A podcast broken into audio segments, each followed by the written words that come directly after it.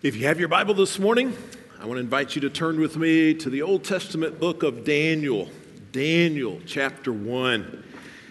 I want us to begin today a new series of messages, and if the Lord allows, we'll probably be camped right here in the book of Daniel, first uh, six or seven chapters for a number of weeks. Uh, I think this is important, and it's important today because if you haven't noticed, our culture has changed. It has changed and it is changing. Many of the things that we once held as true, as right, as honorable are now simply dismissed as outdated or antiquated, wrong headed. Uh, and our culture's attempt to get smarter it can no longer even define uh, some terms that it could define very easily just a few years ago. Terms such as marriage, parents, girl, boy, freedom, free speech, equal opportunity, love, hate, truth. Our culture has changed so much that to be honest, we're, we're driven to ask the question is it even possible to live in this world, to interact with our neighbors and our coworkers, to hold professional accreditations, maybe to be a, a pharmacist or a teacher or a medical doctor or a tenured professor or a lawyer, a social worker, a counselor, a financial advisor? Is it even possible today to find a spouse, to Join the Rotary Club or some other kind of club. Is it even possible today to raise your children according to your own convictions? Is it even possible today to function in this world and at the same time honor the convictions that we see taught to us in Scripture?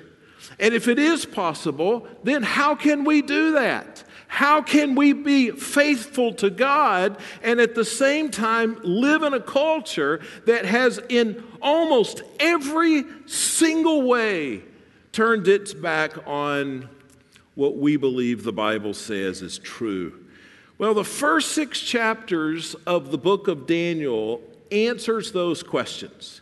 And I want us to spend these next several Sundays looking at some very interesting stories, some historical accounts from the book of Daniel. And through these accounts, what we're going to see are a group of people who are living in a pagan culture, a godless culture, and people who are seeking to honor God at the same time they function in this, in this culture. And we're going to learn how they did it.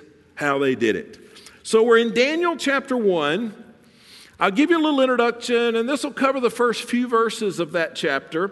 When the book opens, this is about 600 years before the birth of Christ, and I'm oversimplifying history just a little bit, but the Jewish people had been living in a place, well, the place that we would call Israel today, uh, for the most part. Again, a little bit of simplification here, but the Jews were living in what we call Israel today.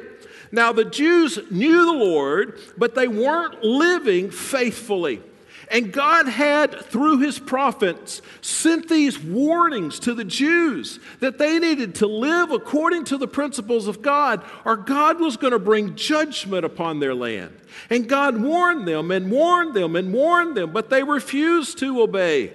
So eventually, God allowed the Babylonians, and all of this had been prophesied. God allowed the Babylonians, think modern day Iraq, God allowed the Babylonians then to invade Israel, simplifying again a little bit, invade Israel, conquer the people, and then bring, take many of those Israelites all the way back to Iraq mostly just the younger ones, or at least the younger ones were uh, the only ones who survived the death march, if you will, across the desert from what we would call Israel to what we would call Iraq.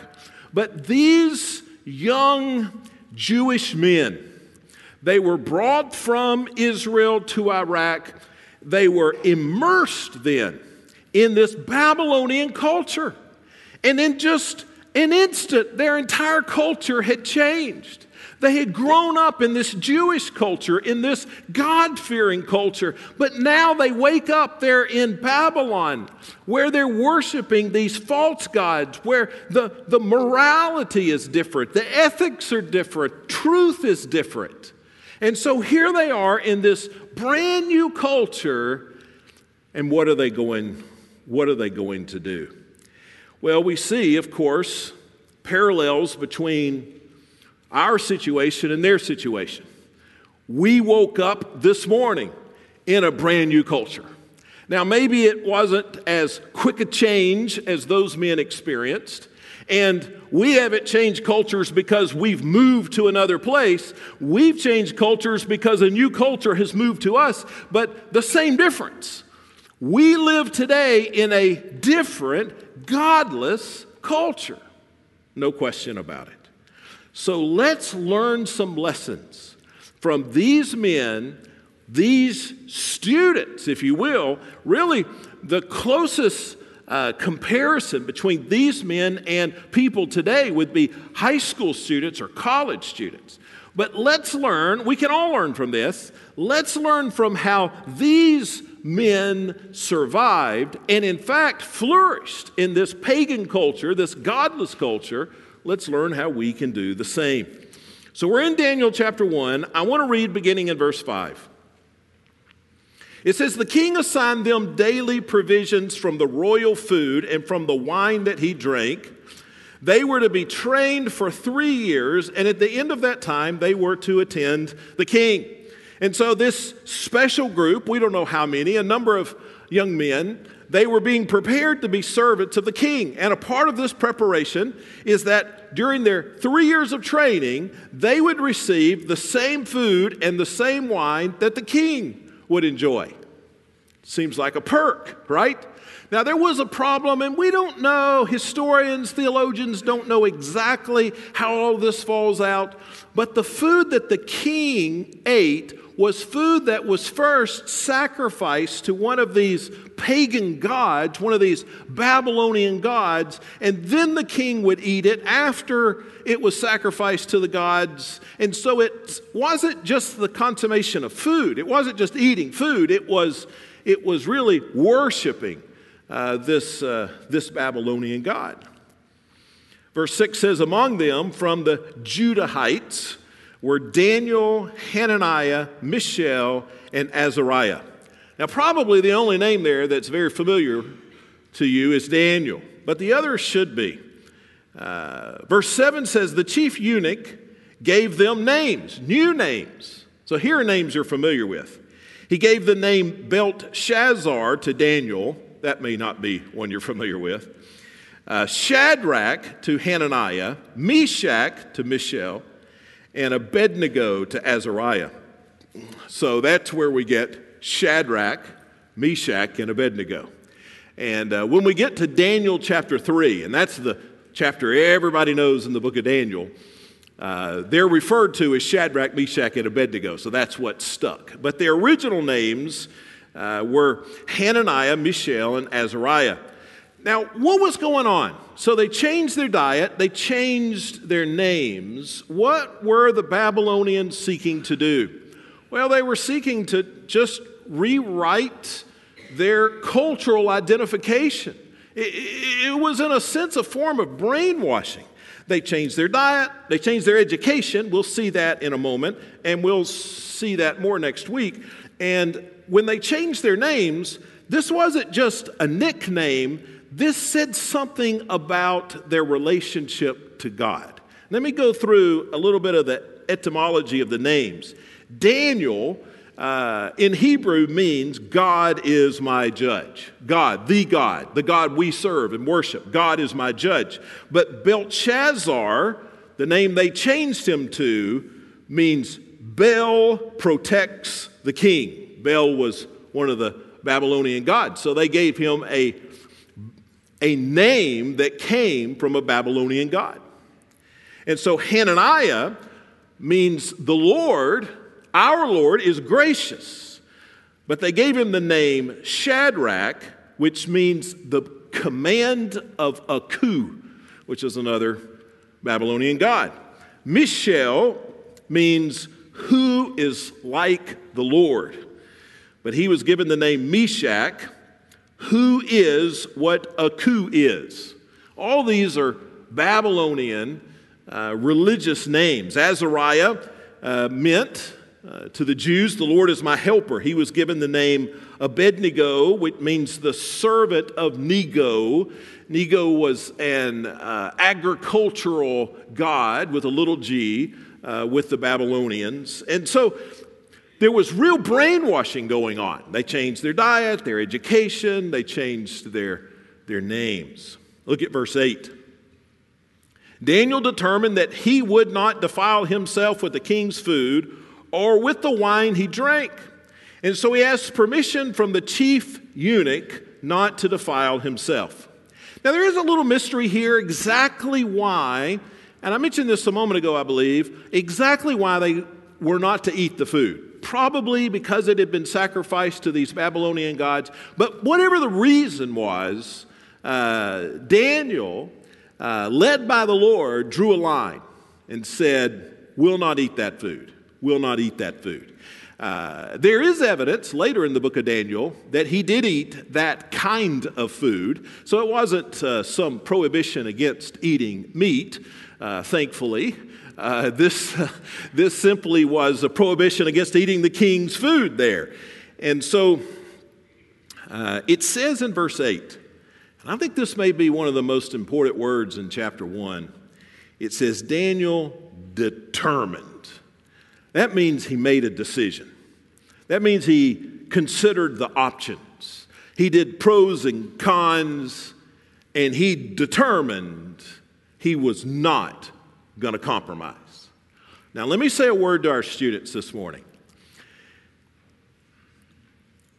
Daniel was a young man high school student, college student, and he became a remarkable servant of God because at a young age he determined. He, he drew a line in the sand. He said, I will not be a man who compromises. And if you want to look at the greatness of Daniel, I think it all goes back to that one word, second word in verse 8 Daniel determined. Students, there needs to be a time in your life when you say to the Lord, I determine to live for you. So, Daniel now and his three friends, uh, they're in an impossible situation. You see, the king of Babylon had no qualms with just having someone executed if they didn't do what they were told to do. We'll see that a little later uh, in the book of Daniel. Uh, he was a bloodthirsty, ruthless man, and he had commanded this. And so, for them to refuse to do what the king had commanded, really the only question was they would compromise or die. That's the only option compromise or die. Compromise or die. And Daniel said, I determined. And we're going to come back to that, but I want you to see that, I want you to remember a little later in the message that when Daniel was in the impossible situation, when it seemed the only two choices were compromise and die, he refused to compromise. But now there's something very interesting here in verse 8 that I don't have time for, but I got to point it out. And I, I, I, we're going to come back to it in the next few weeks and, and hopefully next week. It says at the beginning of verse 8, Daniel determined, but then notice the next verb, uh, the next sentence says, So he asked permission uh, from the chief eunuch. So he determined, but he didn't there was no protest. He didn't stand up and say, uh, I uh, I refuse to do what the king said. I, I stand against the might of the king. He didn't, he didn't do any of that. He, he took a little softer tack. Now, he had determined, and he wasn't going to compromise that. But then he goes and he asks a question.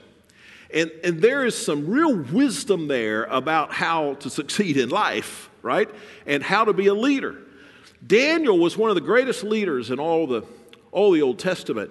And I think the leadership lessons we learn are some of these in between the lines things we see. And one of them is right here. I'm going to show you another one, and then next week we'll capitalize on it. But here he determined, but instead of then just standing up and beating on the desk, he then asked permission. We'll come back to that. Look at verse 9. God had granted Daniel kindness and compassion from the chief eunuch. Uh, now, this is an unexpected turn of events. Uh, the chief eunuch, uh, he was the taskmaster, he was the, he was the one running the show, uh, mean and angry and making sure everybody toed the line. Uh, but now there's some kindness and some compassion. But it's important to notice here in verse 9. If you don't have your Bible, I'll read it again. God had granted Daniel kindness and compassion from the chief eunuch. It doesn't say the chief eunuch was kind and compassionate, does it? What does it say? God granted kindness and compassion through the chief eunuch. Who's in charge of the situation? God's in charge. God's in charge. We'll come back to that. Look at verse 10.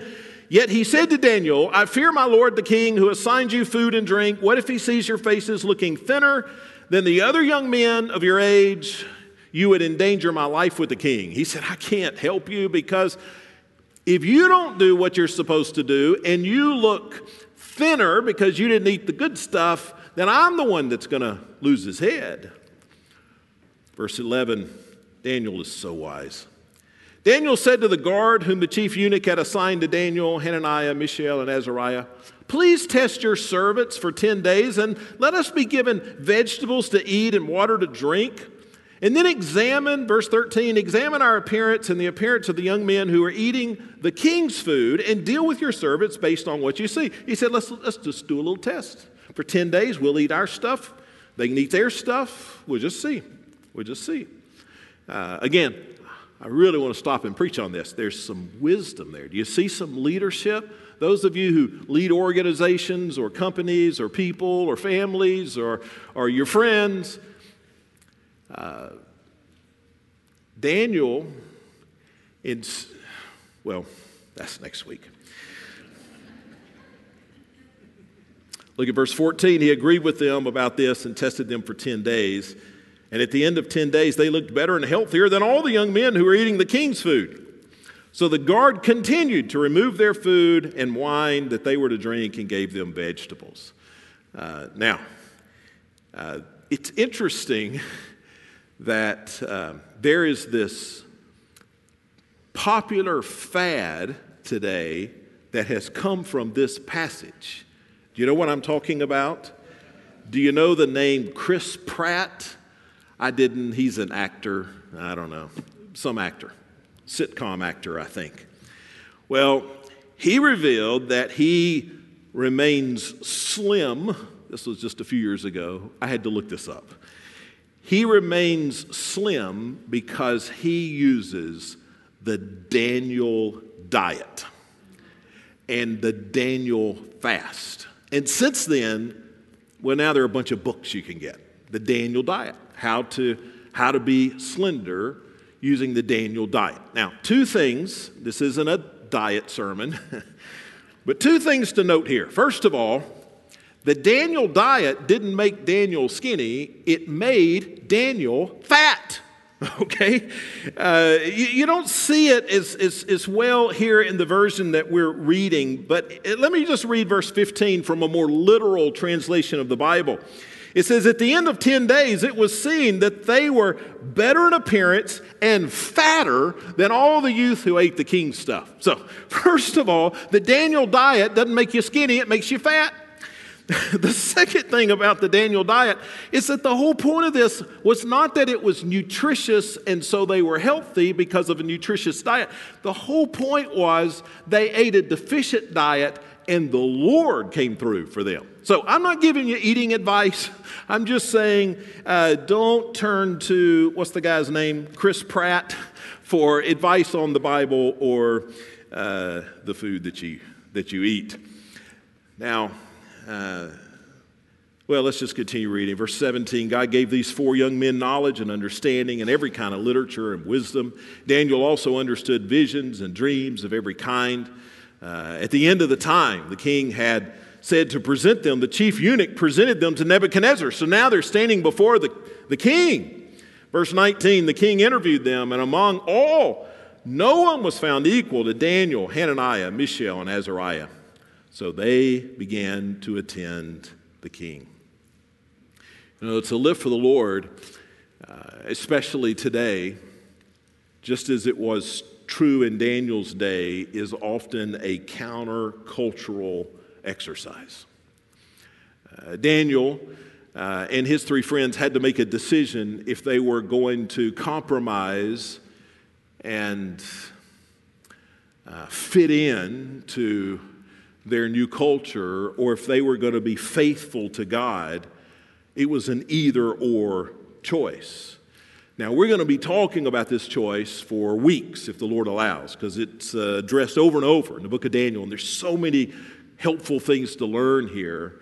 Uh, but let's, let's today just look back at these verses, and, and this will be brief, hopefully, but I want to give you three quick lessons that we learn from these verses that help us to understand in the beginning, here's what we do when we are living in a culture uh, contrary uh, to, um, well, to a culture that would honor God. And, and, let me say before we get to these three, uh, our church, we're blessed with uh, people of all ages and all stations of life. And um, we've got a a full house here in the celebration service. I was just over in our summit service a moment ago. So many students this morning, full house over there as well. God's so kind to our church. Uh, but those of us who are older, and I'll let you decide where that number is. It's uh, generally two years beyond my age, whatever that. It's a, it's a number that changes. But um, those of us who are older need to recognize that as much as this, this is true for us, that we live in a countercultural situation, it is way more true for those who are younger. For our college students, and for so many who are brand new on campus this week, it is really countercultural. They are about to face some things and experience some things uh, that they may not have ever thought about before. And as difficult as it is to be, uh, I don't even know how old I am, 56 year old man, I think, give or take a decade. Um, as difficult as it is to be a, an advanced middle ager in a uh, seeking to be faithful to God in this culture, it is much harder for my kids and for your kids and for your grandkids. And we should pray for them and their strength. So here's some lessons we learned from what we've read. Number one, you won't stand for the Lord in hard times unless you have first stood for the Lord in easy times. You will not, you will not stand for the Lord in hard times until and unless you have first stood for the Lord in easy times. Now, what's interesting about Daniel, this godly man, Shadrach, Meshach, and Abednego, these godly men, is that they would have stood out they would have been unusual, not just there in Iraq, in Babylon, they would have been unusual even back in Jerusalem, right? Because Israel had turned its back on God many, many years prior to this, these men, their commitment to God, their fidelity in their relationship with the Lord, this was something that was unusual, not just in Babylon, but even back amongst their, amongst their people. It, it would, it would had to have been because the people had strayed so, so far. But these were men who learned to be faithful to God, to, to be standout men for the Lord when it was easy. And then when it becomes hard, it continues. Now, I want to describe a spirituality, I want to describe a false courage that is so common, but it is so, well, it's just not real. People say, or maybe we wouldn't say it out loud, people think, I know, I know I'm not walking closely with the Lord. I'm not walking as faithfully and as obediently as I should. But if things get critical, I'll take a stand.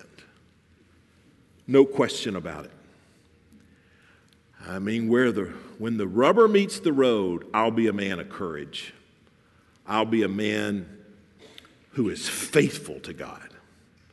I mean, if the, if the pressure is on, I'll be the obedient one. I will be faithful. If I had to take a stand for Christ or lose my job, I would stand for Christ. If I had to take a stand for Christ in my friend group or lose my friends, I would stand for Christ. If I had to take a stand for Christ on some great moral issue, then I would stand. No, you wouldn't. Listen. If you won't stand for Christ in the easy times, then you would not stand for Christ in the hard times. Let's not fool ourselves. If we can't stand for God when it's easy to stand for God, if we can't be faithful when it's easy to be faithful, if we can't be generous when it's easy to be generous, if we can't be a part of worship in church when it's easy to be a part of worship in church, if we can't share our faith when it's easy to share our faith, we won't do any of that when it's hard. And we, listen, we're all guilty of this and I'm at the head of the class. I'm so guilty of this. We imagine that we would be so much stronger, so much more committed, so much more faithful if we had to be. Uh, but the truth is, whatever our spirituality is today, when it's easier, that's what it'll be. That's what it'll be when it's hard. We'll say, well, if I had, if I were diagnosed with cancer, I would I would trust the Lord then. If I lost my job, I would trust the Lord then. If I, if I uh, had some hardship, I would trust the Lord. However much you trust the Lord when it's easy, that's how much you'll trust the Lord when it's hard. So, Daniel, Shadrach, Meshach, and Abednego, they didn't rise to the occasion. People don't rise to the occasion very often, not in a spiritual, moral sense. These would have been men who would have been exceptions even in Israel, even in Israel. Listen to how Jesus said it. If anyone wants to follow after me, Luke 9 23. If anyone wants to follow after me, do you know the rest of this? Let him deny himself that means put me first, self second. Let him deny himself, take up his cross. That means to be willing to make a sacrifice. What's the next word? Anybody know? Daily. Daily. Uh, you missed a word. And see, uh, maybe you didn't miss it, but I heard a lot of people say, Follow me. but that's not what it is. I'm sure the summit service, everybody got it right. But uh, summit, here in the celebration, some people got it wrong. It doesn't say, if anyone wants to follow after me, let him take up his cross and follow me. No, it says, if anyone wants to follow me, let him take up, let him deny himself, take up his cross daily, daily. See, it's, it's not the kind of Christian we will be when, when life is hard. It's the kind of Christian we will be today. We will be today. I hear people say, well, if the government ever told me I couldn't share the gospel, I'd show them, I'd share it with everybody I saw. No, you wouldn't. You're not sharing it now. well, if the government, no. If we won't be faithful when it's easy, we won't be faithful when it's hard. Principle number two, I see here godly faith looks for reasons to honor God instead of reasons to stray. We have a godly faith, it's going to look for reasons just to be obedient. Maybe I'm revealing too much about my own sinful heart, but as I studied this uh, account, I, I thought of some good excuses for Daniel. and that probably says something terrible about me, doesn't it? But I could have helped Daniel out. I thought of, well, I didn't number them. I think I got a half dozen excuses here. That would have been perfectly fine excuses for Daniel. He could have said, the king's food's pretty good. And you know, I bet it was. And really, God's given me desires. I got to follow my heart. If the king's eating filet mignon, got to follow my heart. So many times we make decisions because we will say, God's given me a desire for that, and God wants me to be happy. Doesn't He? Is it God for joy? So, excuse number one the king's food's really good. God wouldn't want me to deny myself of that. So, suggestion number two for Daniel we're a long way from home. Nobody's going to know. I mean, they're 800 miles from home. 800 miles when to get from one place to the other, you had to walk through a desert. Uh, yeah, mama's never going to know. The rabbi back in Israel, he's never going to know. How many people have sinned because you were convinced nobody's ever going to know. You know what? Maybe you're right. See, that's a good excuse. I could have helped Daniel out there. Number three, God had not come through for us, and He did not rescue us in the exile and the death march to Iraq. so, don't you know that when the Babylonians attacked, don't you know that Daniel Shadrach, Meshach, and Abednego must have prayed, God, save us, God, save us, God, save us. And you know what? God didn't. And then they were running, trying not to get captured, and, and they must have been praying, God, save me, God, save me. And God didn't. And then they get marched across the desert.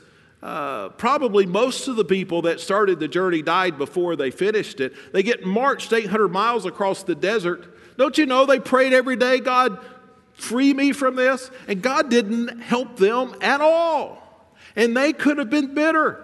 God, I'm not going to be obedient to you and skip a steak meal because you hadn't done anything for me. That's another good reason, right? Uh, scary how good we are, how good we are at thinking of reasons to sin. They could have just said, you know, everyone else is eating the food. And they were. Uh, apparently, only four of all these Israelites, I don't know how many there were, only four refused. The others were fine with it. So hey, everybody else is doing it. Uh, they could have said, you know, all the really smart, powerful, wealthy people are eating the food. It is the in thing to do. They could have said, the culture, the culture's changed. And so things that used to be wrong that was an old culture. They're not wrong anymore. I hear people say that all the time, especially about some of the issues of the day that, well, you've got to understand, Pastor, that, that your, your understanding of right and wrong, that came from a different culture. Or they could have just said, our lives are at risk. I'm not going to risk my life over whether I eat um, a piece of meat that somebody prayed over to some pagan god or not. But see, godly faith doesn't look for reasons to stray. Godly faith looks for reasons to be faithful. You know, sometimes life is just hard. Sometimes our desires and our enjoyments are corrupted. Sometimes to stand with God is to stand opposed to the culture. Sometimes we have to make a sacrifice. You may not get that promotion. You may not get that job. You may not be in that circle. You may not be accepted by those people. But God's a, a, a godly faith looks for reasons to honor God. I think what Daniel thought is God is worthy of us doing this, to be obedient to Him. Whether anybody knows, whether mama ever finds out or not, whether everybody else is doing it or not, even if it's going to cost us our heads, God's worthy. I wonder if David thought, not only is God worthy, but God loves me. Not only does God love me, but God is with me. See, godly faith looks for reasons to be, um, to be obedient. And then the third thing, trusting God means giving God an opportunity to work. And I think this is the most important thing I'm going to say today. And, and it also is really an introduction to what we'll talk about for, for weeks as we go through this. If we go back to the story, uh, back into this story, this historical account, to the point where it seemed like there were no good choices. Do you remember? I think it's back in verse 8, uh, where the, the only choice it seemed that Daniel and his friends had was to compromise or die. Compromise or die. Compromise or die. Now, a lot of, a lot of us have been there. A lot of you have been there. Now, I know I've never had my life endangered, and, and, and, and likely you haven't in this sense either, but um, but, but there are just times, it seems, when we get in these situations where we either compromise or we're going to pay a great price. It's either compromise or consequences, and the consequences may be dire. I've heard people say that they've been faced with the situation that you either sign this document agreeing to these moral definitions, or you can't be a public school teacher. I've heard People in some school systems say that. You either sell this product or you can't work here. You either set aside your convictions or you're out. You either compromise or you leave. I've heard people say, if I don't do such and such, I'll lose my marriage. If I don't compromise this issue, I'll lose my kids. If I am faithful in my giving, I'll not have enough money to pay my bills. If I commit to this, then I will pay too dear a price for that. See, we get in these situations where it seems like they're only bad choices. Daniel and his friends compromise or die. So, what does Daniel do? This is so important. Listen. Daniel gives God a chance to work. Daniel could have bailed. He could have said, God doesn't want us to die, friends. Let's, let's just give in. No, he said, You know, God may. Let's see what God would do. And what did God do? Verse 9 God granted Daniel kindness and compassion from the chief eunuch. That's a miracle. The only reason they saw that miracle is they gave God a chance to do it. You see, most of us never see anything like that because we don't ever give God a chance. We compromise, and then God never comes through, and, and we think, well, God didn't ever provide for me. Well, God didn't need to provide for you. You already compromised, provided for yourself. What if we just said, if the choice is to compromise or die, I'm going to choose die and give God a chance. I'm going to give God a chance to do something. If it's compromise or quit, if it's compromise or get fired, if it's compromise or my kids don't talk to me again, if it's compromise or I lose my marriage, why don't I just give God a chance? And they did. And God did. God may not always, God may accomplish His will through the disaster. Okay? But God certainly can't provide the miracle if we compromise before giving Him a chance. Hey, let me just show you one more thing. You know, the whole story of the Bible is a story about Jesus. And um, Daniel is no exception. This is not just some moral tale that we're going to draw some, uh, some, some principles from through the, through the weeks. No, it's a story about Jesus. And I'm going to show that to you throughout this uh, series. But, but let me just show you in one way here. Daniel and his friends were thrust into this unfriendly pagan culture, right? So was Jesus. Jesus left heaven and came to earth, a place filled with sin and hardship, where people were angry at him and sought his harm. Daniel and his friends were tempted to conform to the world, the culture that they were in. So was Jesus. It's interesting, they were both tempted with food, right? If you know that story in Matthew 4. David, I'm sorry, Daniel and his friends faced down Nebuchadnezzar, the king of the Babylonians. Jesus faced down Satan, the accuser of man. Daniel and his friends proved faithful even when Israel had not. Jesus proved faithful and then paid the penalty for the sins of those who didn't prove faithful. And the reason that we can gather here today and worship God and know with such confidence that we're children of God, forgiven of all of our sin, and guarded safe in the hands of God is because Jesus lived that sinless life. And then he died to pay the penalty for all of us who didn't live the sinless life. And so for me, there was a time years ago when I finally recognized that my only hope in eternity was that somebody would pay for my sins. And that somebody was Jesus, and he already had. And I trusted Jesus then that what he did for me was enough. And I asked him to forgive my sins, and I surrendered my life to him. And God adopted me into his family, and he's still changing my life every day.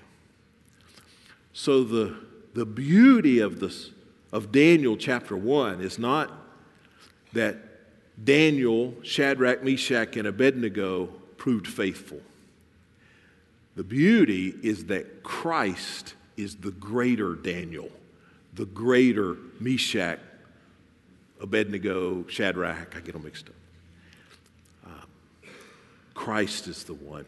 None of us are uh, None of us are followers of Daniel. But if we'll be followers of Christ, the one who paid the penalty for our sins, that's, that's the difference we need. Head bowed, eyes closed in both rooms. I want to pray for us. And then we'll stand and sing in both rooms, and there will be ministers at the front to help you if you'd like to make a decision uh, today or just have somebody encourage you with prayer. Father in heaven, thank you for today. Thank you for the example of Daniel and his friends. Thank you for the work of Christ that was portrayed um, in advance there. Father, I pray that we that we will be people who will stand, even in a pagan culture, godless culture, I should say that we will stand for you. And we pray this all in Jesus' name. Amen.